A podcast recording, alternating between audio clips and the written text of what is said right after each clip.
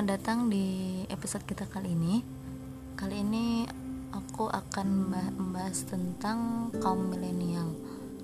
Jadi ada pertanyaan ada pertanyaan yang masuk ya tentang bagaimana caranya agar kaum milenial tidak terkontaminasi dengan adanya TikTok. Uh, jadi gini, menurut kalian tuh TikTok itu manfaatnya apa ya? Uh, pernah dapat maksudnya kalian itu ngapain gitu? Apa namanya manfaat dari TikTok itu gimana? Apa gitu loh. Apakah hanya sekedar having fun atau ada manfaat yang lain gitu kan? Uh, kalau misalkan aku lihat secara pribadi ya uh, TikTok itu lebih banyak mudaratnya dibanding nah lebih banyak hal negatifnya dibanding hal positifnya. Misalkan misalkan kalian joget-joget gitu ya. Misalnya nih uh, kaum perempuan yang joget-joget. Coba kalian apa nggak risih gitu. Maksudnya dilihatin laki-laki gitu kan. Maksudnya uh, dilihatin banyak laki-laki itu kan kayak seolah-olah kalian menjual. Ya ini terlalu kasar sih bahasanya. Tapi cobalah bayangin gitu kalian joget-joget kayak gitu dilihat seluruh orang tuh kalian nggak malu gitu kan um, kalau aku sih ya malu. Tapi ya gimana ya? Um, tapi mungkin itu buat kalian tuh sebuah prestasi kali ya. Kayak aku nggak bisa iniin kalian juga sih. Jadi uh, gimana biar terhindar ya? Kalau dari aku pribadi kalian harus nyari agenda-agenda yang positif menyibukkan diri ke hal-hal yang positif. Misalkan kalian pengen belajar buat makanan apa gitu. Misalkan yang perempuan suka sukanya masak. Nah kalian bisa disibukkan dengan hal-hal yang positif seperti belajar masak atau belajar menjahit. Atau yang laki-laki bisa belajar yang kayak ilmu bela diri atau edit video segala macam kan bisa. Kayak belajar korel kayak gitu.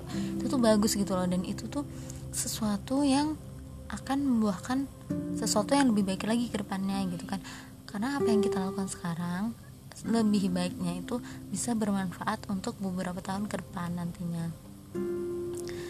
Nah ini uh, mungkin ya kalian mungkin bakal bakal mikirnya gini ah, sok banget sih ngasih tahu gitu kan. Apalagi maksudnya aku juga bukan pengguna TikTok ya.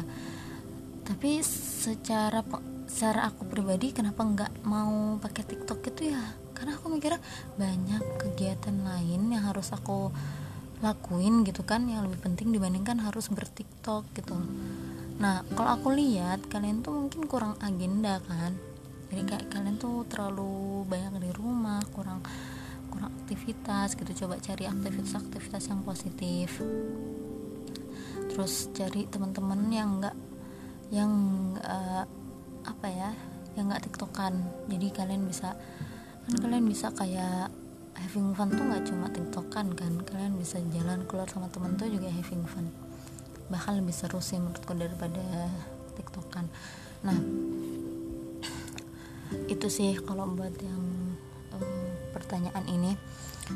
Yang kedua um, ada yang minta bahas tentang baper.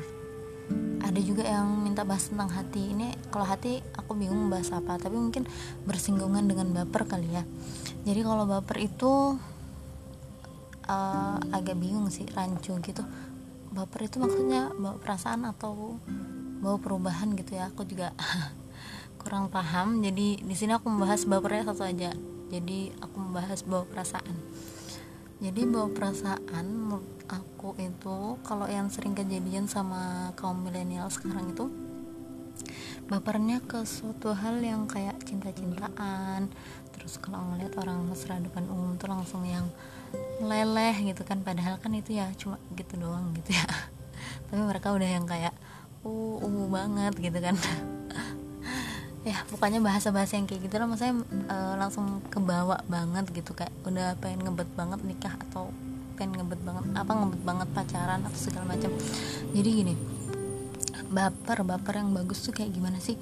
Jadi baper yang bagus itu ketika kamu uh, mendengar kabar saudara-saudara di Palestina, saudara-saudara kita sesama Muslim yang di luar sana yang dengan kehidupannya eh, sangat-sangat miris dibandingkan kita, harusnya kita di situ merasa terketuk hatinya merasa sedih merasa empati dan um, melahirkan um, melahirkan perasaan yang ikutan sedih gitu karena mereka saudara kita gitu kan. Harusnya bapernya ke arah-arah yang positif. Jadi um, permulaan dari kenapa baper bapernya itu baper negatif yang kayak ngeliat yang mesra-mesraan tadi itu karena kita terlalu sering melihat drama kita terlalu sering melihat lingkungan kita yang mungkin masih berbau negatif masih banyak yang pacaran segala macam terus uh, lagu-lagu kita playlist kita masih lagu-lagu yang lebay-lebay yang drama banget yang tentang cinta-cintaan kayak gitu. Nah itu kenapa bikin kita tuh mudah baper dengan hal-hal yang sebenarnya itu tuh sepele banget gitu kan. Masalah cinta-cintaan.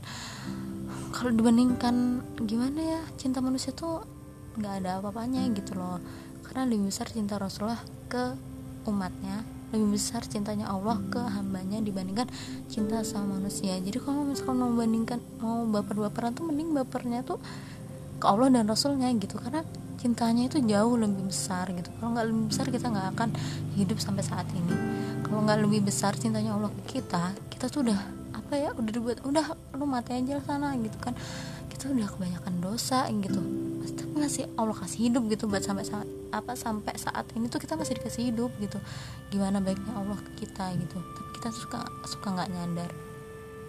Kita bahkan lebih memuliakan orang yang ngasih kita dibanding kita, apa dibanding kita memuliakan Allah yang dia tuh udah ngasih kita dari yang atas sampai bawah gitu dari rambut sampai ujung kaki tuh itu udah dari Allah gitu. Nih nikmat satu aja yang diambil. Misalkan kita nggak bisa nafas udahlah kamu udah yang udah nggak ada kali kalau kamu nggak bisa nafas gitu kan. Cobalah dipikir apa jauh-jauh lagi gitu.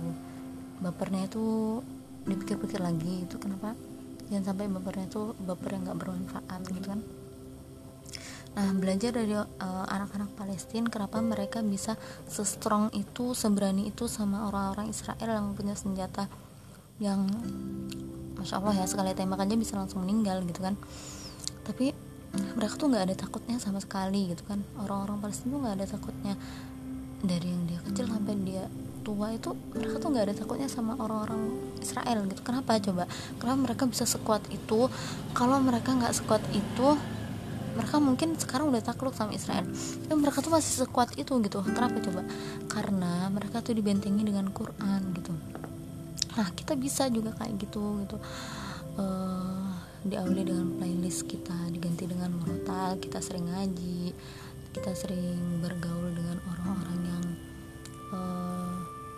bisa mengembangkan potensi kita masing-masing gitu kan. Saling saling sharing uh, buat perbaikan diri biar lebih baik gitu kan. Nggak nggak ini kok nggak selamanya selalu kelihatan monoton gitu? Enggak tinggal kita memodifikasi dengan baik. Dan banyak juga orang-orang yang kelihatannya gimana ya kelihatannya kayak alim gitu. Sebenarnya dia juga seru gitu kalau misalnya kita mau ajak dia ngobrol. Aslinya juga seru tapi kadang tuh kitanya kan e, minder duluan kan. Tapi sebenarnya nggak juga gitu. Kalau kita mau mulai obrolan ke mereka aslinya mereka tuh ramah banget gitu. Jadi mulailah mencari teman-teman yang baik gitu. Karena teman-teman yang baik tuh nggak gampang gitu didapetin gitu. Dan gimana ya kita ini kan banyak dosa. Di akhirat nanti kalau misalnya teman-teman kita juga teman-teman yang kayak gitu gitu kita nggak bisa minta tolong ke siapa-siapa gitu dan nih banyak-banyakin uh, tilawah Quran? Karena ya ini membentengi diri ya agar kita tuh mentalnya lebih kuat. Mentalnya lebih kuat. Jadi apa namanya kalau misalnya kita terlalu sering nonton drama kita ngelihat lingkungan-lingkungan yang masih kayak gitu gitu kan uh, sering dengerin lagu-lagu yang mellow eh ya yang mellow gitu. Terus itu tuh bikin mental kita tuh down. Kita nggak nyadar tapi itu tuh bener-bener kejadian. Kalian akan ngerasa di apa ya kena masalah dikit tuh langsung down. Kenapa orang-orang tuh akhirnya banyak yang nyerah sama hidupnya? Karena mereka di, bentengnya tuh salah gitu. Bentengnya mereka nggak membentengi diri mereka dengan Al-Quran nggak membentengi di, apa kalau ada apa-apa nggak ke Allah dulu. Jadi kenapa mereka mudah nyerah. Ya itu jawabannya gitu loh. Nah kalian kalau mau kuat bentengnya pondasinya tuh harus dilansin dengan Quran gitu biar kalian tuh tahu. E, beda kok. Jadi e, kalau misalkan apa ya dengan hal-hal yang berbau ya yang tadi aku bilang drama dan segala macam beda gitu feelnya. Coba aja deh. Kalian mulai memperbaiki diri lebih dekat ke Allah terus bayangin tilawahnya beda gitu loh feelnya. Nanti kalian bakal ngerasain dari yang sebelum dan sesudahnya uh, ketika ada masalah kalian akan lebih kuat ketika kalian tuh lebih dekat ke Allah. Dan satu lagi masalah apa pun yang menimpa kita Allah nggak akan biarin kita tuh sendirian. Uh, seberat apa pun masalahnya Allah bakal tetap bakal tetap uh, eh, nolongin kita meskipun kita ini udah dosanya tuh banyak banget gitu kita bakal tetap ditolongin gitu. Karena Allah tuh emang sebaik itu. Karena Allah tuh emang se apa ya secinta itu sama hambanya. Bahkan ketika Allah ngasih masalah sekalipun maunya Allah tuh kita nggak dekat gitu. Karena kadang tuh kita nggak nyadar kenapa kita apa namanya kita tuh menjauh. Saking terlenanya sama dunia kita tuh menjauh. Nah di saat itu tuh kita nggak nggak sadar kalau Allah tuh sebenarnya pengen kita tuh kembali ke Allah tapi kita tuh nggak sadar gitu. Makanya Allah kasih masalah. Coba kalau nggak dikasih masalah kita tuh gak ada lupa gitu saking terlenanya sama dunia.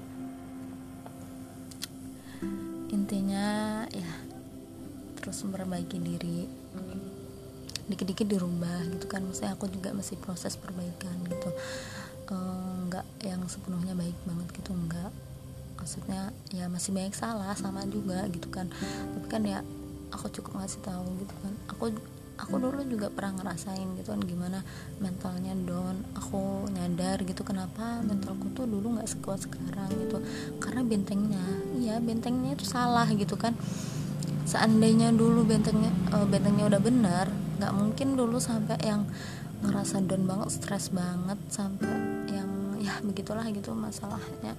Aslinya masalah iya sih maksudnya masalahnya besar tapi ketika dibantingi dengan Quran insya Allah deh bakal, bakal sekuat itu gitu kan. Kayak Spiderman gitulah pokoknya. Nggak juga sih. Ya intinya begitulah. Hmm, apalagi yang mau dibahas? Oh iya ada yang nanya gimana caranya biar kita tuh pede di depan umum gitu ini sebenarnya salah sih. Misalnya jangan nanya ke aku. Aku juga saya belum tentu pede gitu kan. Kalau uh, karena aku ngajar gitu ya ke anak-anak sih aku pede-pede aja. Cuma kalau misalkan ke orang-orang yang masya allah gitu ya ya ampun minder banget gitu gak sih?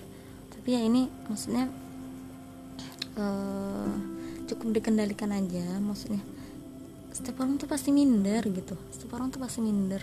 Cuma bagaimana kita mampu mengatasinya. Kayak misalkan nih kalau aku lagi minder gitu aku kayak aduh awalnya kayak istighfar gitu kan ya Allah. Minta minta pertolongan sama Allah.